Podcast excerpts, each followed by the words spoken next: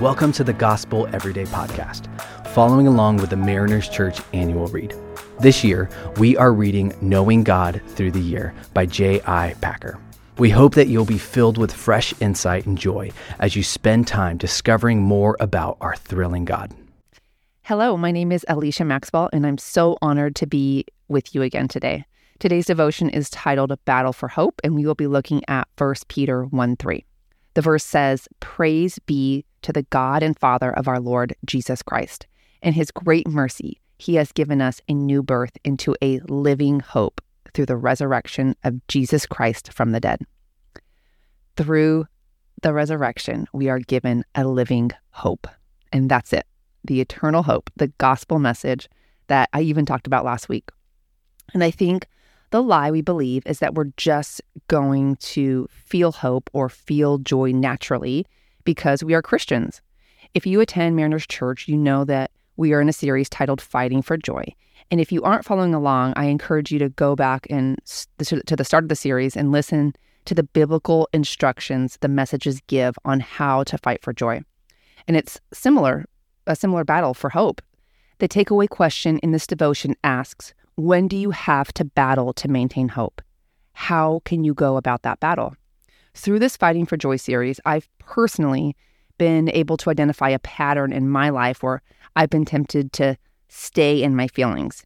I can stay in them as long as I want to. I can linger with my thoughts. I can sit in the hurt or logically go back and forth in my brain on how I was right or wrong in a situation.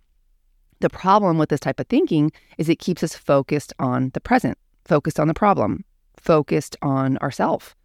Or we might look at the past and get defeated because we see that we keep landing in the same place.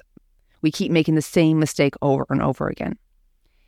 How can you ever expect to find hope when you're focused on the current pain and suffering of your trial?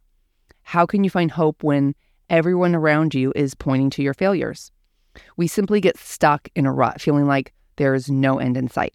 The gospel tells us something different. The gospel always points to the future a new life, a new body, a new earth, all to come in the future.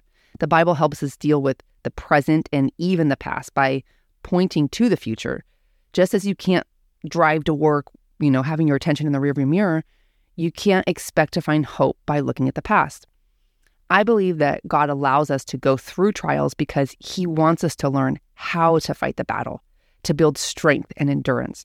And think about it how does an athlete build endurance? Through intense training. Now, listen, I am definitely not the person to take training advice from when it comes to working out. I'm the one who does half a workout session and gets discouraged when I look in the mirror and I don't see a difference. And what's that quote? Something like, I like having a nice body, but I like tacos more. That is definitely me. but my point is, it takes training. We have to train our brains how to take our thoughts captive and focus on truth, focus on the eternal hope that is to come, and to trust that God will work it out. It is a fight, it is a battle, but we have to remember we're battling our flesh, we're battling the enemy, and we are choosing God. And we will continue to get better at it with the Lord's help if we don't give up. Now, the devotion looks at the story of Job. And even Job, who God called a blameless man, found himself in a time of mourning and surrounded by people who did not direct his focus on the glory of God. Rather, they directed his attention into his current circumstance and, and what he may have done to cause the grief that he was suffering. And God rebukes them. And side note, don't be Job's friends. Um, so I always like to simplify it and and with some clear next steps and some direction. And this one is pretty clear based on what I just said. The first one is just eh, to create a shift in your thinking. The devotion points to God's message in Job, where God is telling him, Trust me to know what I'm doing. And it's not an if, but when. It's going to come. The enemy wants to steal, kill, and destroy we need to expect trials. So, not if I have shame, but when, when I have shame, when I have guilt, when I have temptation, when I have fill in the blank, any trial. God can take it away. And it's not one and done. It's not all my shame is gone forever and my temptation's gone forever. It's the training I just talked about. Shift your thinking so that you're not surprised. And the other shift you can make is focusing on the right promises. He doesn't promise you'll get the job, He promises to provide for you until you do. He doesn't promise parenting will be easy. He promises to be right there when you call on Him for help to strengthen you through it. God always works it out. We just have to shift our thinking. And the second takeaway is surround yourself with people who will remind you of who God is, people who will push you forward instead of holding you back. Job suffered so long going back and forth with his friends. And if you make these changes, shifting your thinking and surrounding yourself with the right people, what could this look like in your life?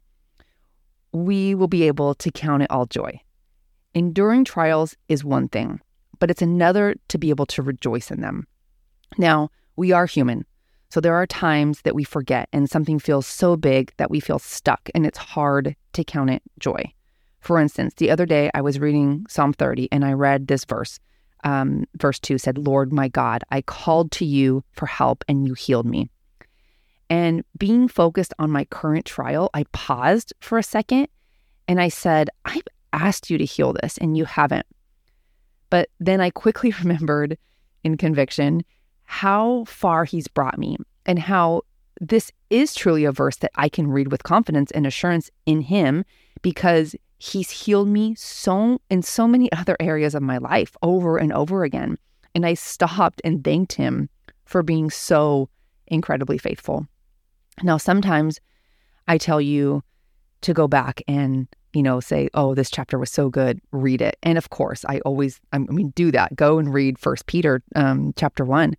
Um, but today, like, I really want to read these beautiful scriptures over you because they're perfect. It's the exact truth that we need, and I can't say it better myself. So I'm just going to read these verses and um, and close in prayer. So Peter, who had been persecuted himself a lot, was writing to the believers who had been dispersed throughout Asia Minor, which is modern day Turkey. And these believers were also facing persecution. And this is what Peter tells them Praise be to God, the Father, our Lord Jesus Christ. In his great mercy, he has given us new birth into a living hope through the resurrection of Jesus Christ from the dead, and into an inheritance that can never perish, spoil, or fade. This inheritance is kept in heaven for you, who through faith are shielded by God's power until the coming of the salvation that is ready to be revealed in the last time. In all of this, you greatly rejoice, though now for a little while you will have had suffer grief of all kinds. These have come so that the proven genuineness of your faith, of greater worth than gold, which perishes even through refined fire, may result in praise, glory, and honor when Jesus Christ is revealed. O Lord, this is your word, and it's so perfect. Make this my hope every day for every person listening right now. Make this our hope keep our eyes fixed on you rather than our circumstances. And when the inevitable trials come, please surround us with your followers that will lead us in prayer and speak your promises over us. And Lord, help us to be that for other people. That when other people are going through trials, that we can stop and pray for them and speak your promises to them. We love you, Lord. Thank you. In Jesus' name, amen. Thanks so much for making the Gospel Everyday podcast an important part of your day. Hit that subscribe button if you haven't yet, and we'd love it if you could take a few moments to rate and review the podcast. Tune in tomorrow for brand new content. If you'd like more information about Mariners Church, download the Mariners app at your favorite app store or visit marinerschurch.org.